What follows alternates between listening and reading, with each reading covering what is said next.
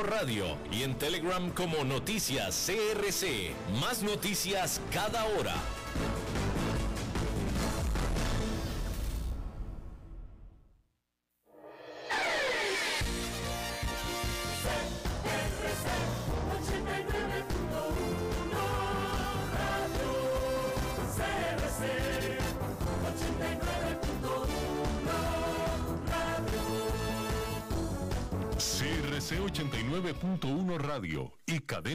Costarricense no se hacen responsables por las opiniones emitidas en este programa.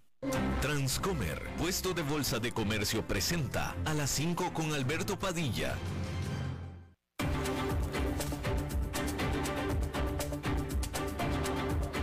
Inicia a las 5 con Alberto Padilla. Un programa diseñado con el objetivo de llevarte diariamente un tema de actualidad, acompañado siempre de reconocidos editorialistas, de lunes a viernes a las 5 de la tarde por CRC 89.1 Radio. A las 5 con Alberto Padilla. Hola, ¿qué tal? Saludos, bienvenidos a esta emisión. Yo soy Alberto Padilla, gracias por estarnos acompañando, gracias por estar ahí. Síganos en nuestras redes sociales, estamos simultáneamente transmitiendo en la página de Facebook de este programa, también en la página de YouTube de este programa, así como también estamos en podcast en las diferentes eh, plataformas, las más importantes, Spotify, Apple Podcast, Google Podcast y otras cinco importantes más. En esta ocasión, al otro lado de los cristales, tratando de controlar los incontrolables, el señor Nelson Campos y eh, la producción general de este programa desde Bogotá, Colombia, a cargo del señor Mauricio Sandoval.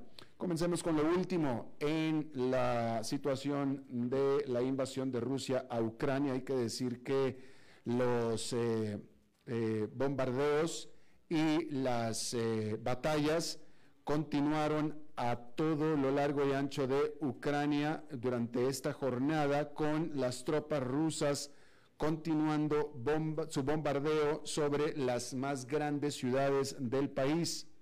Se dieron reportes de que habría o estaría por darse una segunda ronda de negociaciones entre Rusia y Ucrania, eh, delegaciones de estos dos países el Ministerio de Defensa de Rusia aseguró que sus fuerzas habían tomado el control de la ciudad costeña en el Mar Negro de Kherson.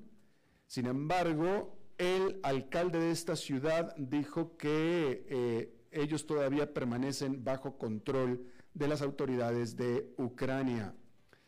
Eh, también más temprano, oficiales de Ucrania eh, confirmaron que eh, tropas en paracaídas de Rusia habían aterrizado en Kharkiv y habían matado a, al menos 21 civiles ucranianos.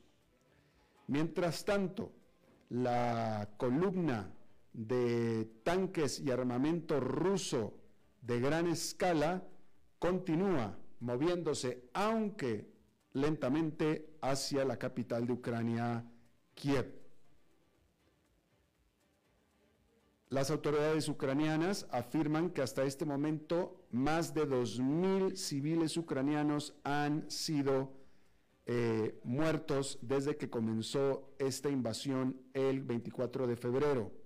Las Naciones Unidas calculan que cerca de 875 mil personas han huido de Ucrania, con más de la mitad de ellos buscando refugio en la vecina Polonia. Y por supuesto que miles más están tratando de escapar de esta guerra. Ah, y bien, al decir, eh, hay que decir que eh, en lo que fue su primer discurso sobre el Estado de la Unión. El presidente de Estados Unidos, Joe Biden, este martes por la noche, dijo que Vladimir Putin debe de pagar un precio por sus acciones en Ucrania. anunció que Estados Unidos, junto con la Unión Europea y Canadá, están todos cerrando sus cielos para los aviones comerciales y por supuesto militares de Rusia y que advirtió vienen todavía más sanciones sobre el país. Textualmente Joe Biden dijo que Putin no tiene idea de lo que viene a continuación.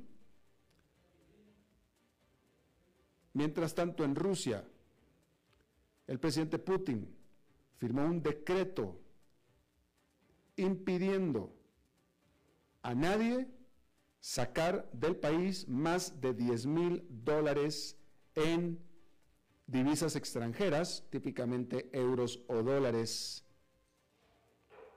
producto, por supuesto, de las sanciones que ha caído sobre este país.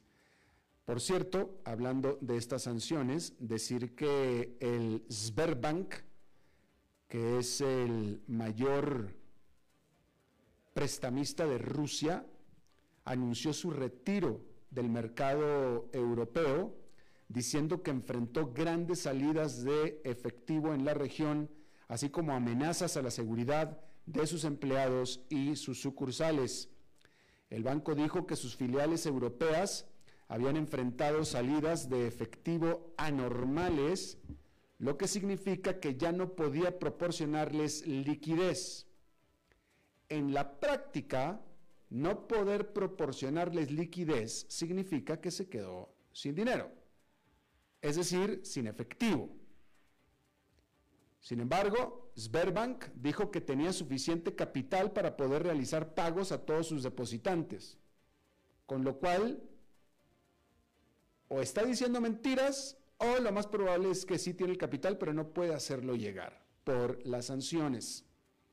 Sberbank ha estado operando en Alemania, Austria, Croacia y Hungría, entre otros países, y tenía activos europeos por valor de 10.800 millones de dólares a finales del 2020. El anuncio se produjo solo unas horas después de que el Banco Central Europeo ordenara el cierre de Sberbank Europe, advirtiendo que la empresa podría quebrar tras una corrida de depósitos debido a la invasión de Ucrania por parte de Vladimir Putin. Las acciones de Sberbank, que cotizan en Londres, se desplomaron hasta en un 95% en las primeras operaciones del miércoles, después de la noticia, lo que llevó a su precio a solamente un centavo, un centavo. Las principales acciones de la compañía que cotizan en Rusia no se transan actualmente, ya que la Bolsa de Valores de Moscú permaneció cerrada por tercer día consecutivo después de que el Banco Central del país suspendiera la negociación.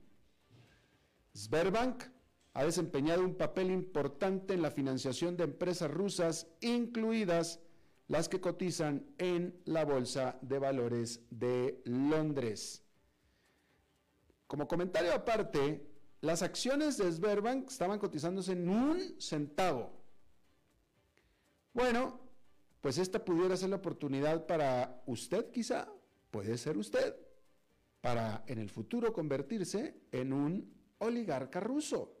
Si usted compra todas las acciones de Sberbank en el mercado de Londres a un centavito, ¿no? Igual van a tener que ser varios millones de dólares porque son varios millones de acciones, pero esta es la oportunidad de hacerse de un gran banco ruso en quiebra, en un país en quiebra. Pero en el futuro, en el futuro puede ser una buena inversión. Bueno, mientras tanto, las sanciones impuestas a Rusia han aumentado significativamente la probabilidad de que el país incumpla su deuda pública en dólares y en otros mercados internacionales, advirtió el miércoles el banco de inversión JP Morgan. Dijo el banco a sus clientes en una nota que la sanción de las entidades gubernamentales rusas por parte de Estados Unidos, las contramedidas dentro de Rusia para restringir los pagos en el extranjero, y las interrupciones de las cadenas de pago presentan grandes obstáculos para que Rusia realice un pago de bonos en el extranjero. Rusia tiene más de 700 millones de dólares en pagos que se vencen este mes, en su mayoría con un periodo de gracia de 30 días.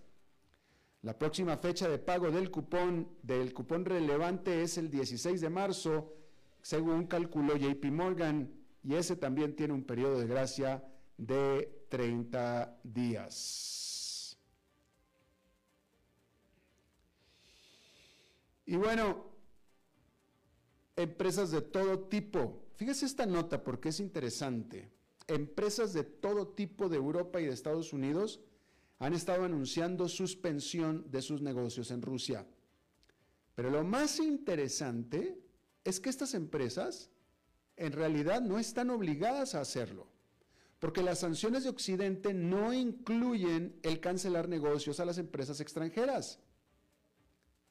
Las empresas han tomado la decisión en protesta contra Rusia en base a sus principios, a sus valores, a su reputación y, por qué no decirlo también, a su honor.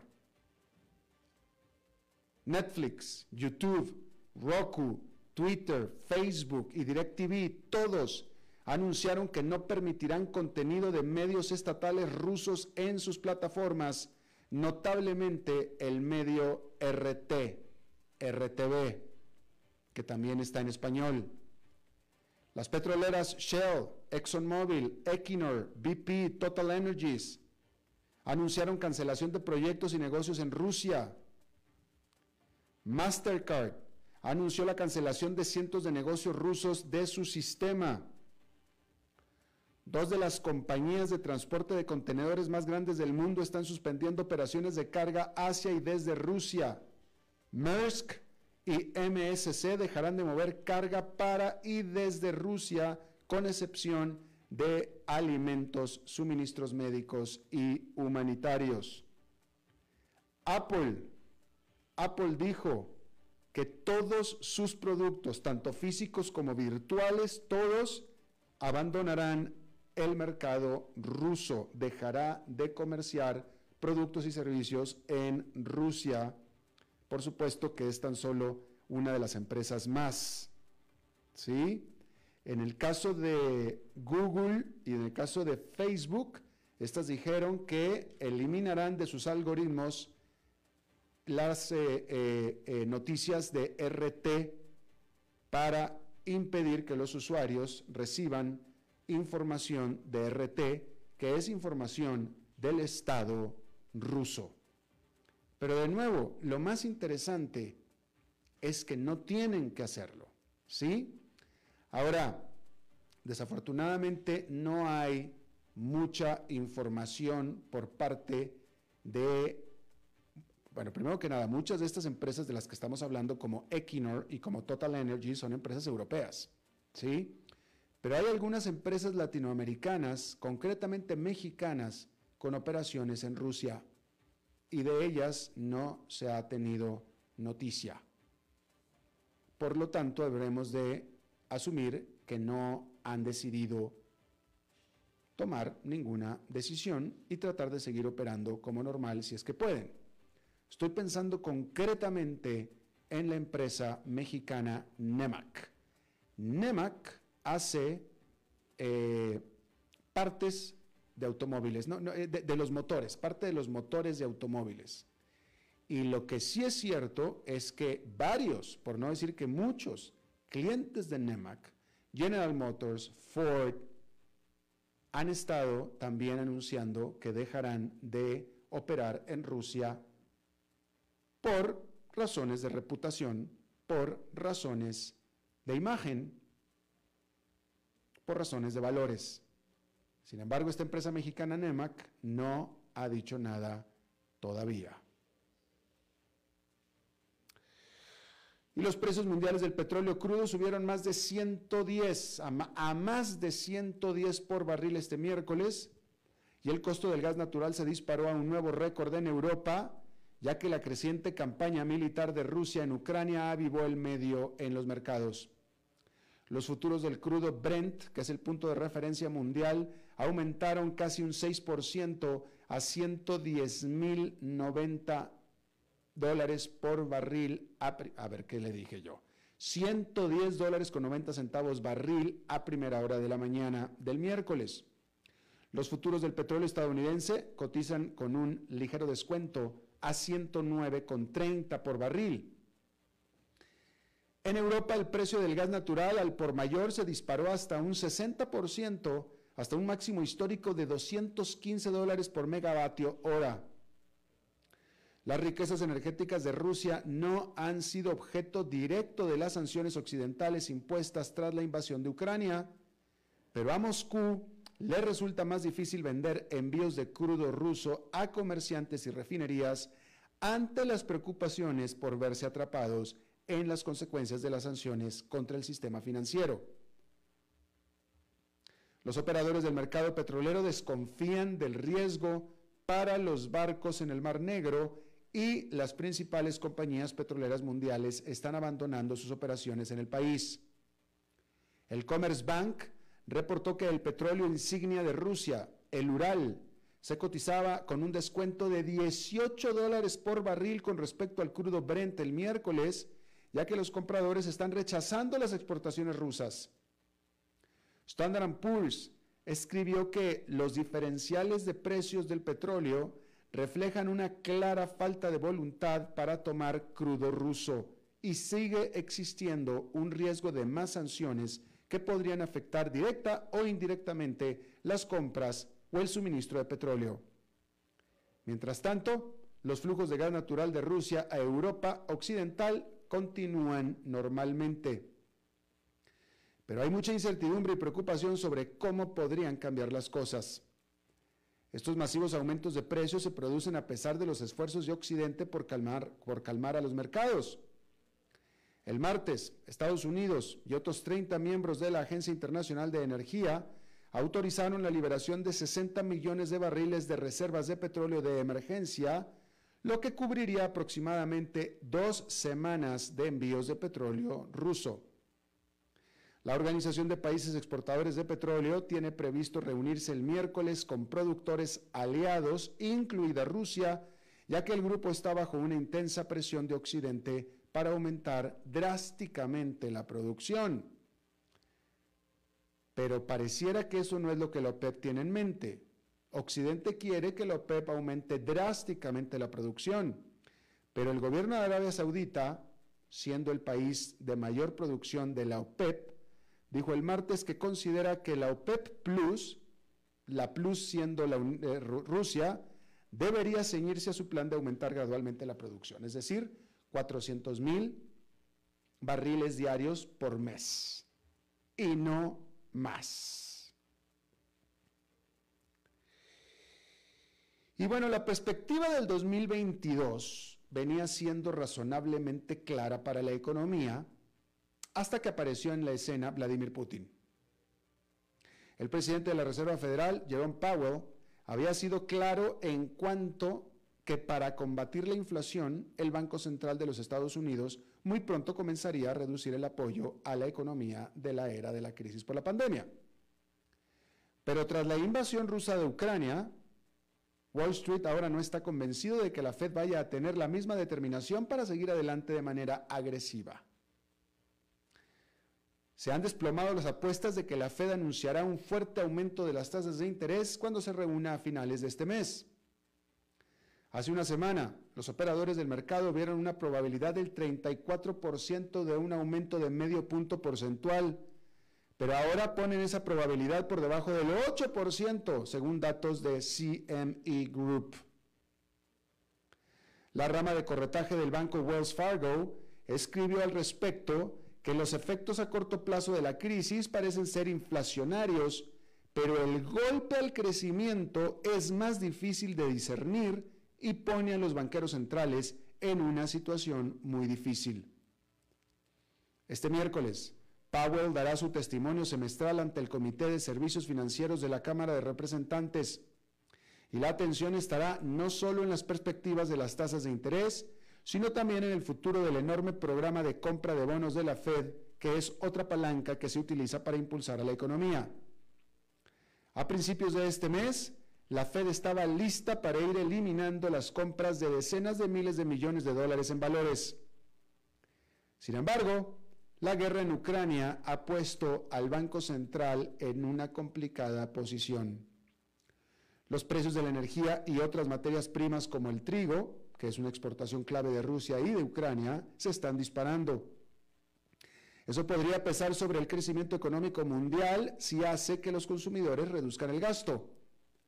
Eso significa que la Fed debe tener cuidado al aumentar las tasas de interés o tomar medidas para reducir los activos en su balance en caso de que se desencadene una recesión o una nueva turbulencia en el mercado. Al mismo tiempo, una inflación más alta es exactamente lo que ha preocupado tanto a los políticos y muchos economistas ya han acusado a la Reserva Federal de estar retrasados. El presidente de los Estados Unidos, Joe Biden, dijo el martes durante su discurso sobre el Estado de la Unión que combatir la inflación es su máxima prioridad. Es por eso que el camino por delante es tan turbio. Y bueno, allá en Nueva York, esta fue una jornada positiva, con el índice industrial Dow Jones subiendo 1,79%, el Nasdaq Composite ganando 1,62% y el Standard Poor's 500 con una ganancia de 1,86%. Eh, y ahí lo tiene usted. Esta fue una jornada positiva. No se prevé que vaya a hacer una, una tendencia al alza, pero hemos tenido altibajos, literalmente altibajos. Quería comentar con usted, eh, ahora desde que comenzó esta guerra y desde que comencé a escribir sobre esta invasión, escribiendo, reportando, literalmente reportando. Yo no he escrito opiniones, he reportado en la página de Facebook. Eh, mi página de Facebook, la página de Facebook eh, eh, comercial, digámoslo así, de mía, que es Economía y Finanzas. ¿Sí? Aparte está la página de Facebook del programa, que es a las 5 con Alberto Padilla, pero donde yo escribo todas estas notas que yo le leo aquí, es en la página de Economía y Finanzas. Y esto empezó apenas la semana pasada, obviamente porque fue cuando comenzó la, invasión.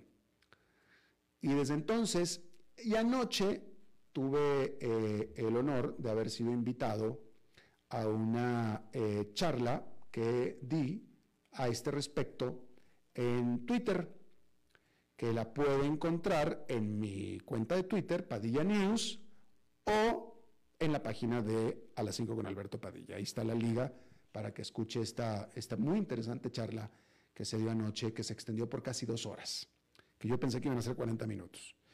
Pero lo que le quiero comentar es que es tristísimo, tristísimo comprobar cómo muchos latinoamericanos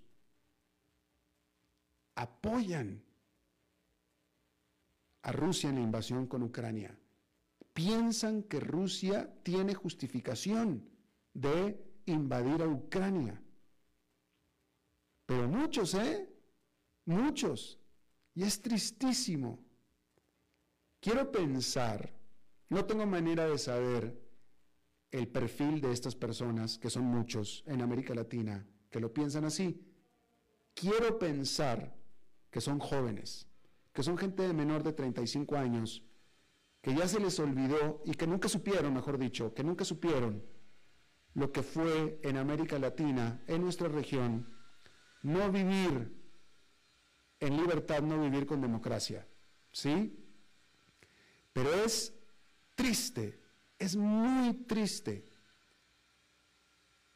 que muchos en América Latina piensan que Rusia tiene justificación de invadir a Ucrania. Ucrania siendo un país democrático, libre y soberano, que no es Rusia. Rusia no es democrático y no es libre, no es libre. ¿Sí? Ahora, y por supuesto que ellos piensan que, esta es, que está justificado usando una serie de mentiras estúpidas, que son mentiras estúpidas, e incluso invocando a la historia como si la historia tuviera algo que ver. O sea, no hay, simplemente no hay, no puede haber, no existe una justificación, ninguna, pero ninguna, para que un país cual sea invada a su vecino. Y mucho menos si ese país es una dictadura que está invadiendo a un país democrático.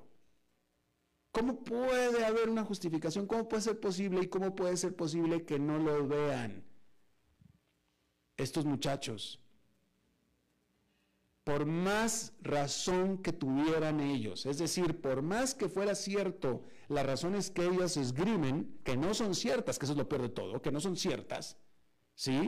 Que no son ciertas, ¿cómo puede ser posible que por esas razones se justifica una invasión militar a otro país? Por favor. Y luego todavía se tragan el cuento que el propio Putin dice de que lo que está haciendo es rescatando a Ucrania de neonazistas. A ver, muchachos estúpidos, perdónenme, pero muchachos estúpidos, si ustedes leyeran la historia, no pretendo que se acuerden de la Segunda Guerra Mundial porque no estaban ahí, yo tampoco, pero si leyeran un poquito la historia, los nazis no eran precisamente democráticos. Los nazis dependían de un dictador brutal. ¿No les suena esto más bien como a Putin? Si hay alguien nazi aquí es Putin. Ucrania es un país democrático. Por favor, para empezar. Pero bueno, esto es tan solo una de las, de las este, razones que ellos usan para justificar lo que no puede ser justificable. Y otra cosa, para antes de ir a una pausa, si el mundo permite esto, si el mundo permite que Rusia, que, un país invada a otro, que un país dictatorial invada una democracia, si el mundo lo permite, cerremos ya mejor las cortinas y apaguemos las luces porque ahora sí cualquier cosa puede pasar. Si este país lo dejamos que invada al otro, abrochemos los cinturones de seguridad. Ahora sí vamos a hacer una pausa y regresamos con más. A las 5 con Alberto Padilla, por CRC 89.1 Radio.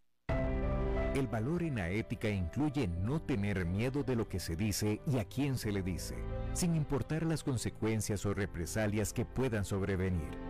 Entre los valores éticos más relevantes se pueden mencionar justicia, libertad, respeto, responsabilidad, integridad, lealtad, honestidad y equidad.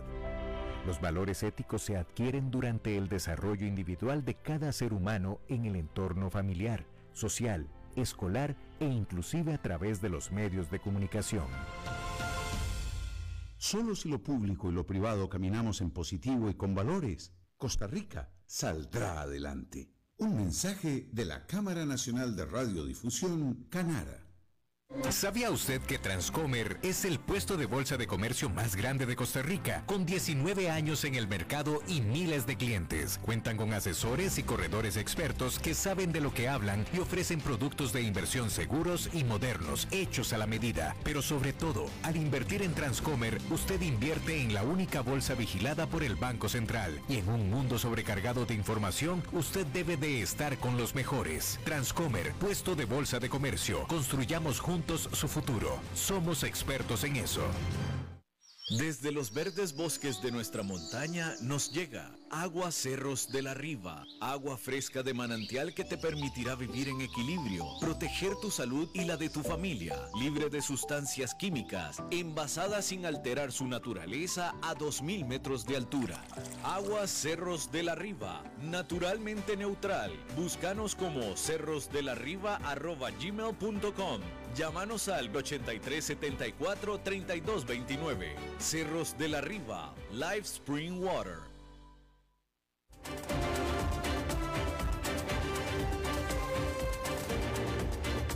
Seguimos escuchando a las 5 con Alberto Padilla. Gracias por continuar con nosotros. Eh, vamos a tratar de em, dilucidar, a desmenuzar lo que está pasando en el sistema financiero ruso a raíz de las decisiones que ha tomado el Banco Central eh, en defensa o en reacción a las sanciones de, eh, de Occidente y para así tratar de determinar pues la verdadera efectividad, ¿no? Y para eso traemos a alguien que sabe de lo que habla, porque él fue funcionario de un banco central, en este caso funcionario del Banco Central de Colombia, Andrés Pardo Amezquita, él es actual director de estrategia macroeconómica para América Latina de la firma XP Investments y tiene muchísima experiencia también en Wall Street, pero más importante es que fue funcionario del Banco Central también por mucho tiempo. Andrés, muchísimas gracias por estar con nosotros. Alberto, ¿cómo estás? Muchas gracias por la invitación y un saludo a tus oyentes. Gracias. Déjame, te pregunto así, eh, ¿cómo tú como ex banquero central ¿Cómo interpretas qué es lo que tiene que estar pasando para que un banco central de un país, en este caso Rusia, haya decretado un aumento de tasas de interés de más del 100%, más aparte controles de capital? ¿Por qué un banco central va a tener que hacer una decisión de ese tipo? Bueno, yo creo que esto se reduce principalmente, pero pues no es exclusivo, sobre todo todas las sanciones que se impusieron a Rusia, tal vez la más importante en este caso es la cual eh, se bloqueó las reservas internacionales del Banco Central de Rusia y se le prohibió eh, hacer operaciones en el mercado abierto con las reservas internacionales. Entonces, lo que pasa es que el Banco Central de Rusia pues tiene más o menos unos 630 mil millones de dólares en reservas internacionales y más o menos la mitad está denominado o en euros o en dólares que son los que eventualmente el Banco Central puede comenzar a utilizar para tratar de defender al rublo. Entonces el rublo comienza a devaluarse, pero una forma de tratar de evitar que se devalúe es que el Banco Central salga a vender esos dólares o esos, o esos euros que tiene. Pero como se, se los bloquearon, entonces es como si el Banco Central de Rusia de los 630 mil millones de dólares que tiene, la mitad se le desaparecieron de un momento para otro porque simplemente no los puede usar. Entonces, como no puede defender el rublo, eh, y entonces el rublo que entra en una, en una en, caída libre básicamente, que es un poco lo que ha venido pasando en estos últimos días, mm, eso pues, va a aumentar primero las presiones de, de inflación en Rusia, y entonces el Banco Central, como no tiene esa herramienta de defender el rublo, le toca usar la otra herramienta que es básicamente la tasa de interés. Y por eso es que entonces la tasa de interés aumenta en un monto tan grande, pasando de 9,5% a 20%. Y adicionalmente también los controles de capital. Y eso es un poco para evitar las corridas bancarias que potencialmente se van, pues que ya, ya en alguna medida se están dando en, el país. Además que pues una parte importante de los depósitos que tienen eh, los, eh, los, rusos en los bancos están denominados en dólares, entonces ahí también se quiere tratar de evitar que haya también una salida también de dólares, porque eso aumenta aún más la, la, devaluación fuerte que, está teniendo el rublo. Claro. Eh, una pregunta. efectivamente, el Banco Central tenía 630 mil millones de dólares, lo cual como reserva era una reserva de nivel récord para Rusia mucho dinero y se asumía que tenía esa gran reserva precisamente para usarlas en época de emergencia. Eh, época de emergencia pudiera ser que se pusiera, que se metiera en un conflicto bélico como se metió. Pero la pregunta es, si no, vaya, el hecho de que le hayan congelado estos 630 mil millones de dólares que los tenía de reserva para una emergencia, significa que no estaba bien preparado o que no pensó que se los iban a congelar, no pensó que Occidente fuera tan allá como para congelárselos. ¿Cuál de las dos puede ser? ¿O ninguna de las dos? pues, eh, a ver, ah, ¿tenía, alternativa? O sea, eh, ¿podía tenerlos en sus bóvedas en efectivo o qué? Pues mira, la mitad de las reservas, como estamos diciendo ahora, la mitad de las reservas están en dólares y en euros, pero la otra mitad están denominadas en, eh, en oro y en, eh, y en yuanes. Entonces, o sea, en últimas, no es que no tiene las 630 mil millones de dólares para, para operar, sino que tiene solo la mitad. Ahora, vender oro tampoco es tan fácil, porque pues obviamente con las dificultades que, que se están presentando en este momento, pues eso, eso también es un poco complejo eh, para el Banco Central de Rusia tener que hacer operaciones en el mercado cuando se le, se le está dificultando, se le está prohibiendo hacer transacciones con otras, con otras contrapartes. Eh, lo otro que le queda entonces es tratar de ir por el mercado cambiario del yuan, entonces es, es vender yuanes. Entonces en alguna medida algo se puede hacer, pero claramente no es lo, no es lo, no es lo ideal, porque en últimas pues la mayoría del comercio mundial es en dólares, eh, la mayor parte de las eh, de las eh, de los ingresos que recibe Rusia de por ejemplo sus ventas en, en, petróleo y energía pues vienen en euros porque la mayor parte de lo que se le vende se le vende a Europa. Pero pero a ver acuérdate que normalmente las reservas internacionales de los bancos centrales en general se usan precisamente para tenerlos en, momentos de emergencia. Obviamente, si ya ponemos en consideración además un conflicto bélico, pues obviamente ahí queda un poco en el signo de interrogación cuáles son las medidas que se van a tomar. Acuérdate que la medida del Banco Central de congelar las, las, operaciones del Banco Central no fueron las primeras que se tomaron. Eh, y tal vez la otra que es importante que que, me imagino que tú lo has venido mencionando en estos últimos días, es la de las sanciones del código SWIFT o del, del, sistema SWIFT de los bancos. Acuérdate que en su momento, o la, semana pasada, cuando comienzan las sanciones, esas dos grandes medidas no se tomaron. Eh, y un poco tal vez los, los países europeos y, y Estados Unidos estaban pensando que con esas medidas iniciales que se tomaron eh, iban a lograr parte del cometido, pero pues claramente no fue el caso y entonces tuvieron que, escalar el tipo de medidas y se metieron con dos medidas que son bastante, bastante restrictivas y que seguramente van a, pues, van a, comenzar a aislar la, economía rusa del resto del mundo y le van a, le van a pegar muy fuerte. Eh, ¿es, ¿Es adecuado, es apropiado asumir, eh, deducir que las medidas que tomó el Banco Central de bueno, aumentar de un golpe más de 100% las tasas de interés, control de capitales, etcétera, son medidas propias de una economía en emergencia o una economía con emergencia en sus finanzas? Claro, totalmente. que, un banco central suba la tasa de interés de 9,5 a 10% es, eh, es un totazo eh. muy brusco. Eh. o sea, esto solamente se ve en un país emergente, en un país en vía de desarrollo, eh, e incluso si, pues, si tú ves, por ejemplo, lo que ha venido pasando en otros países que también, pues que han tenido que tener a, actuar los bancos centrales subiendo las tasas de interés, pero un poco más por el tema de la inflación y han sido unos aumentos muy, muy agresivos como los visto, por ejemplo, en América Latina. Por ejemplo, el Banco Central de Chile, que ha subido las tasas de interés en total 5 puntos porcentuales desde que comenzaron la subida de tasas de interés, pero más por un tema de inflación, no por un tema de correos bancarios, ni por un tema de, de conflicto bélico, ni nada de eso pero, pero una subida de un día para otro de 10 y medio puntos porcentuales claramente es una muestra de que hay una, una emergencia financiera brutal en, eh, en, ese país. Y efectivamente eh, es el caso. O sea, aquí ya estamos hablando, pues fíjate por ejemplo cómo se están comportando los mercados financieros. Primero, la bolsa de Rusia, de Moscú, no la han abierto todavía. Eh, o sea, se desplomó el viernes de la semana pasada y el Banco Central la ha mantenido cerrada, pues precisamente para evitar que siga habiendo unas caídas masivas.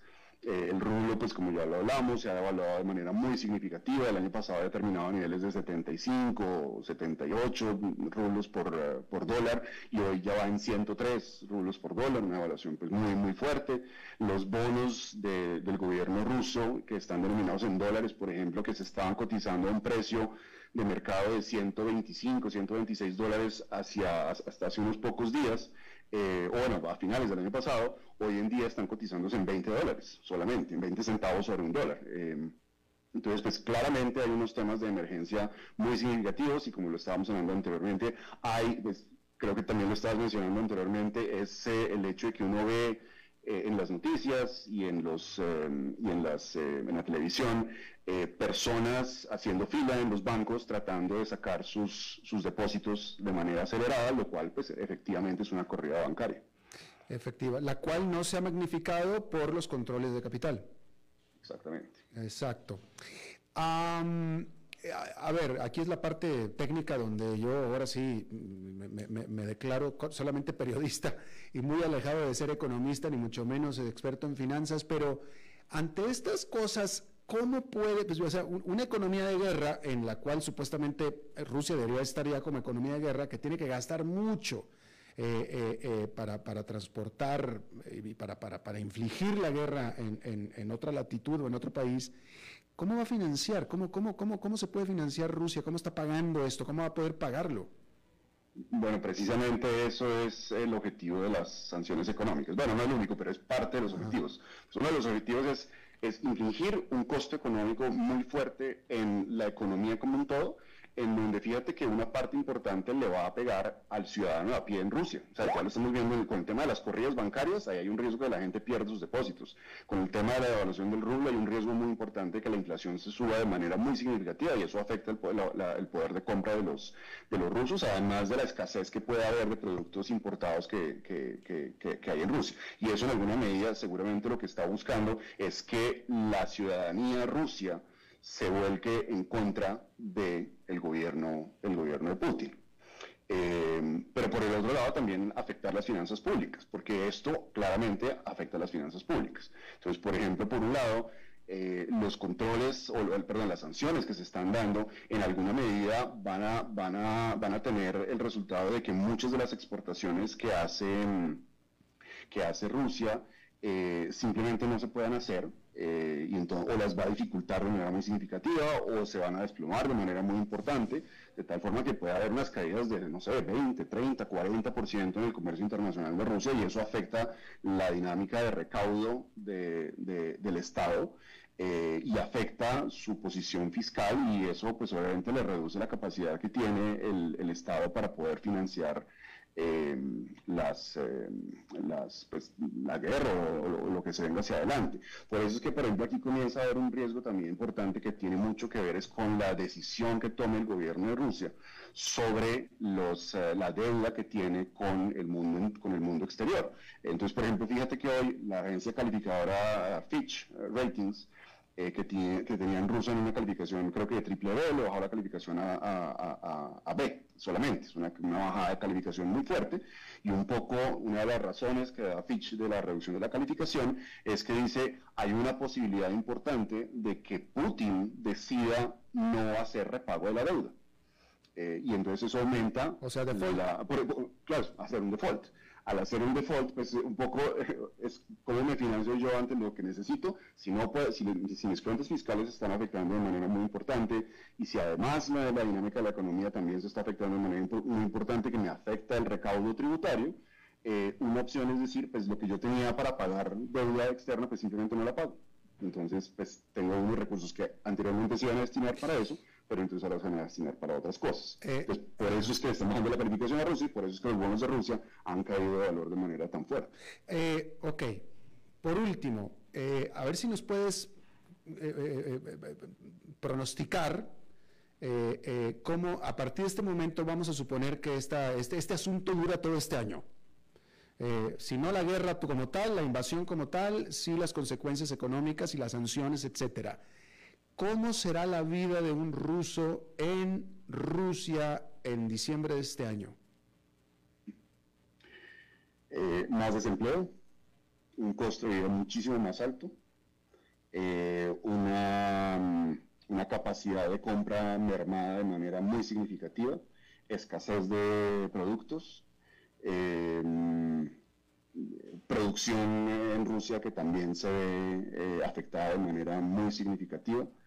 Eh, como te digo, la inflación por las nubes y además incapacidad de poder comprar productos del exterior, que en algunos casos, pues unos son simplemente por, lujo, pero otros son por necesidad.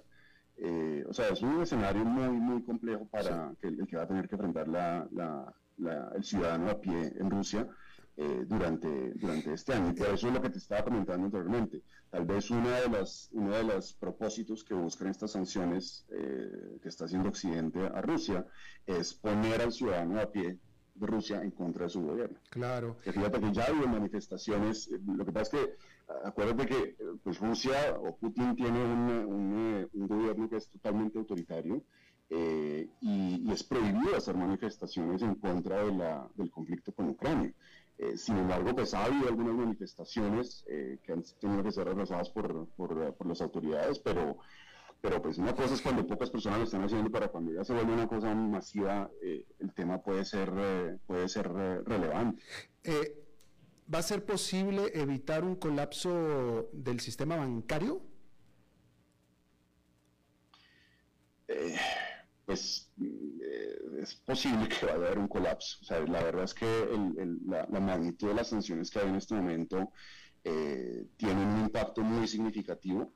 Sin embargo, todavía hay ciertos eh, medios en los cuales el, sistema financiero todavía puede más o menos sobrevivir, no funcionar bajo, condiciones, normales claramente, pero lo que pasa es que muy posiblemente si Occidente se da cuenta o, va evaluando que esta situación no está generando un colapso mucho más rápido o, una afectación mucho más significativa del, sistema financiero frente a lo que se está esperando, a mí no me extrañaría que Occidente tomara unas medidas aún más, eh, más estrictas contra, contra, contra el sistema financiero de Rusia. Así es. O sea, por ejemplo, este, esto que estábamos hablando antes de las sanciones a los bancos, eh, fíjate que las sanciones no son, eh, no son para todos los bancos. La sanción del, del, SWIFT, por ejemplo, se hizo solamente para siete bancos en, en, Rusia. Hay dos bancos que son muy importantes en particular, que es el Sberbank, que es el banco más grande de Rusia, eh, y hay otro que es también muy importante, que se llama el Gazprom Bank, eh, que, no están sujetos a sanciones en este momento y la razón principal por la cual no lo están es porque esos son los dos bancos por los cuales se canalizan la mayor parte de los pagos que se hacen de las ventas que hace Rusia de petróleo y gas, sobre todo a, Europa. Entonces, un poco, pues, digamos, aquí el, Occidente también tiene un incentivo en decir, bueno, pues, obviamente ponerse, ponerle sanciones a Rusia también puede ser un problema para mí porque, porque pues, yo también me voy a ver afectado, entonces tratar de reducir al mínimo la afectación que va a tener Occidente y tratar de afectar al máximo Rusia, pero entonces obviamente quedan algunos huecos sin tapar, digámoslo así, eh, en donde todavía hay unas líneas de vida que tiene el sistema financiero, el sistema bancario ruso, pero como te digo, yo sí creo que hay un buen chance de que, de que, de que estas medidas se endurezcan eh, hacia adelante para forzar aún más el colapso de la economía. Claro. Claro. Andrés Pardo Amezquita, director de estrategia macroeconómica para América Latina de XP Investments y exfuncionario del Banco Central de Colombia. Te agradezco muchísimo por haber charlado con nosotros. Muchísimas gracias, Alberto. Que tengas buena noche. Gracias, buena noche. Y bueno, vámonos directo, eh, nos vamos directo, Nelson, ¿verdad? Vámonos directo a temas un poquito más eh, eh, amables. la verdad, porque esto es terrible. Digo, quien tenga memoria de las corridas bancarias que hubo aquí en América Latina, sabe de lo horrible que es esto. Sabe de lo... Hola. Hola, hola. Fondo. Sintonicen eso. Ya, ya estamos. Maritza. Mi amor precioso, here para ti. ¿Cómo estás, Maritza? Ella divina y hermosa, como siempre. Me da mucho gusto. Qué bueno que cambiamos de tono eh, aquí en el programa porque veníamos hablando de cosas muy pesadas, pero ahora vamos a hablar de cosas. No, estaba, no, no, qué pereza. Eso, la vida. Yo me imagino de que estabas hablando, mi amor. Démosle un aire nuevo, démosle un refrescamiento a esto, este, porque la vida también está llena de cosas lindas, como por ejemplo la marihuana.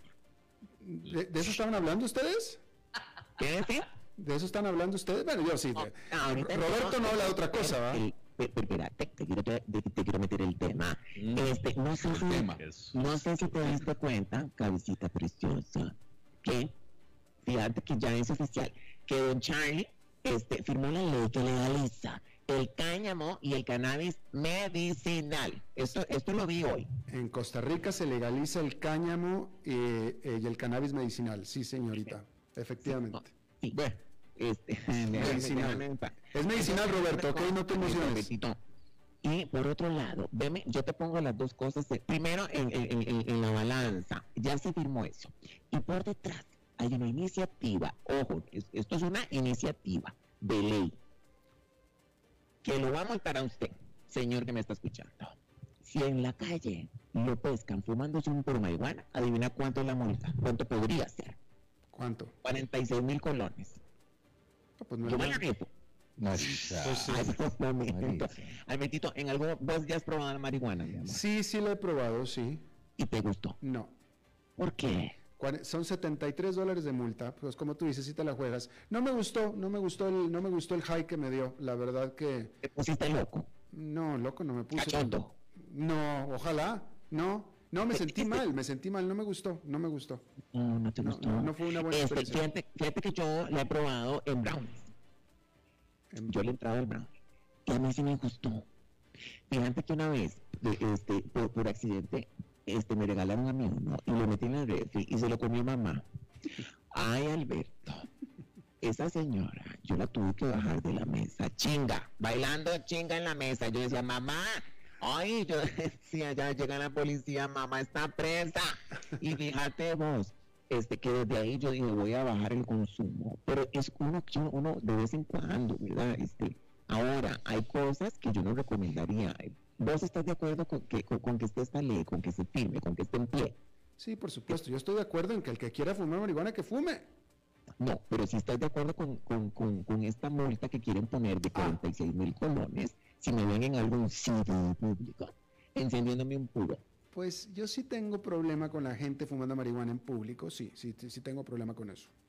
O sea, no estás de acuerdo. No estoy de acuerdo con la gente fumando en público. Sí, como que tal vez, digamos, sí debería estar más limitado en dónde. Lo mismo que el tabaco, digo, igual que el tabaco regular, también. Sí. Simplemente porque, o sea, tu, tu- tu- tu olor de tu humo me, me- me- no- me molesta, ¿no? O sea, el hornazo. Sí. Claro, claro. Albertito, ahora te voy a hacer una pregunta, mi amor. Este, fíjate que yo sé, aquí también hay, pero yo la conocí sobre todo en México.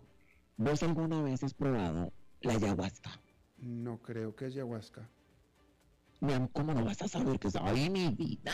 Fíjate que viene la palabra este, es quechua y se traduce como bejuco de la muerte. Maritza, Sí, este, y, y perdonando la intromisión, pero eso es un tema profundo. La ayahuasca. ayahuasca, Es un tema profundo, Sí, y- sí, y- sí, pero sí. más que profundo es lo que te da. Pero, es ¿Pero qué es que- ayahuasca? y- ¿Qué es ayahuasca? Mi amor, es como una, eh, como para decirte, es una liana, es una bebida, esto me parece a mí muy interesante. Ajá. Este, imagínate que aquí hay turismo para hacer eso. Yo no, yo no lo recomiendo porque puede ser peligroso. Que vos te tomas una bebida de estas, pero te estoy hablando que es en la montaña. Y los indígenas te dan esto, y vos quedas exactamente, tenés como una revelación, te hablan las matas, te hablan los árboles. Puro le- Algo así, honey. Este, y, y, y, y tenés una epifanías. Ok. pero no es recomendable porque vas a ver uno que Yo- que- de quién más tiene, yo de lo ese que cabello, sí- yo no sé, lo pero que- con cosas de mundo yo te quise, el peyote lo has probado, Peyote sí, peyote sí, pero nunca no me hizo nada. Ay, yo quiero saber eso, ¿cómo es el peyote? El peyote, además sabe horrible. El peyote te lo tienes que comer en alguna otra eh, mezcla porque en sí es tremendamente amargo. Es, es, es horrible, sabe muy feo. Oye, ve quién, quién ve a, cabecita de algo, seguro vos te echas uno de esos antes de una entrevista, de esa, ¿no? no, no, yo, yo, yo, este, No, mi amor, no. no, yo, yo, yo iba ya a la montaña, allá en las montañas de, de áridas de México y ahí hay Pero, mucho peyote. ¿Dónde es que sos? ¿Vos sos de Monterrey? Yo soy de Monterrey, sí señora. Sí, Señorita. Vos sos allá en Monterrey, te drogabas en montaña. Eh, sí, yo iba ya a, a Real de 14, literalmente a Real de 14, San Luis Potosí, Sí. Que cuando yo iba era un lugar muy místico y muy hippie, ¡Ay, qué literalmente. linda! Qué bonito ese lugar, sí. Sí. Lo he visto. Pero yo iba, yo iba cuando era, no, no, no, ahora ya es un lugar turístico. Cuando yo iba, no, no, no era turístico. Eh, y ahí es donde, donde me daban a probar el peyote. Alberto J. Simpson.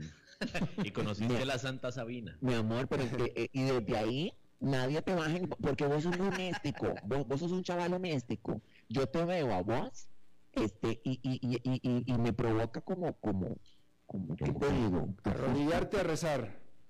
¿Qué dices? Arrollida- arrodillarte. Ay, pero que me salió mal criado.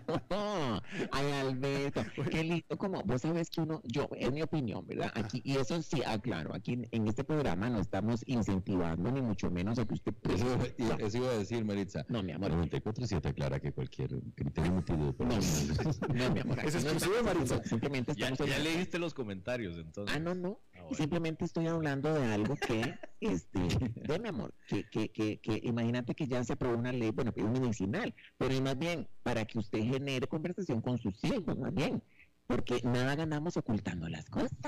Hay que ventilarlas. Ah, Este, Albertito, mi amor, y, y qué lindo que, que tengamos un día vos y yo una experiencia de estas. Sí, ¿verdad? Definitivamente. Claro, Eh, claro. Sí, sí, sí, podemos este, un día fumarnos, ¿qué? Nos- un, un- un- un porro.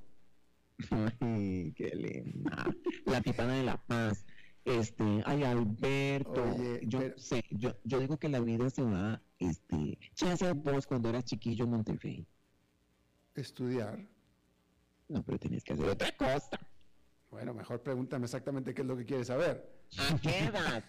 Porque hoy, hoy, es, hoy es miércoles de ceniza. Oye, Hoy es miércoles de ceniza. sí, hoy empieza la Estamos hablando que es pecado y que no. ¿A qué edad vos dijiste? Fíjate vos que yo me empecé a explorar. Tú estás preguntando específicamente que a qué edad descubrí que lo que estaba usando se ve para otra cosa. Bueno, es una, es una forma bonita. Este, este, una chaquetita, una chamarrita. Muy, no sé, no, no, te juro que no sé a qué, te voy a decir que no sé a qué edad. Oye, No, no todo el mundo entiende que yo lo digo, pero yo sé que me estás entendiendo. Eh, ¿no? claro, Yo no claro. usa esa palabra, pero yo sé que vos sí me estás. Maritza ya pasó la promo del Shake Up, ¿verdad? Oye, este, bueno, yo, yo te voy a contestar la mía, pero tú me vas a contestar lo mismo. Pero por supuesto que yo soy muy abierto. Eso. No, te, juro que no me acuerdo qué edad y eso quiere decir por qué eh, fue desde, desde muy niño, desde niño, ¿eh? Duro, Le entraste bonito bonito, bien y bonito, pero desde niño. y hasta el día de hoy. Hasta el día, sí, yo soy un, yo soy un muchacho, un muchacho soltero, sano y, y- y saludable. Ay, ¿qué dijiste? Que yo soy un muchacho soltero, sano y saludable. Ay, Te entendí chaquetita. También, hombre. Ay, te entendí. Rengo. Ay, sí, ya sé.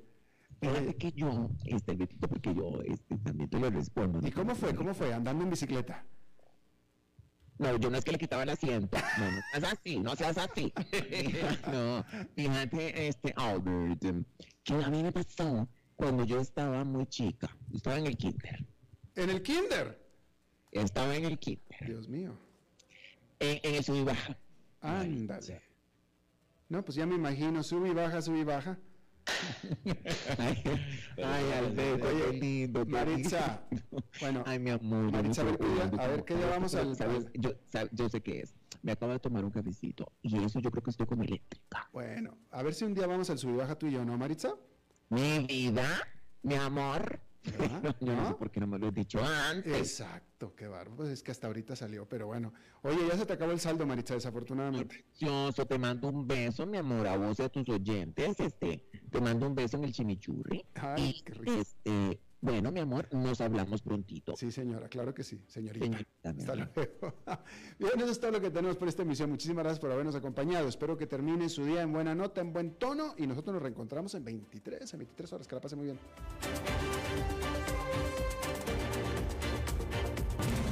A las 5 con Alberto Padilla fue traído a ustedes por Transcomer, puesto de bolsa de comercio. Construyamos juntos su futuro. Somos expertos en eso.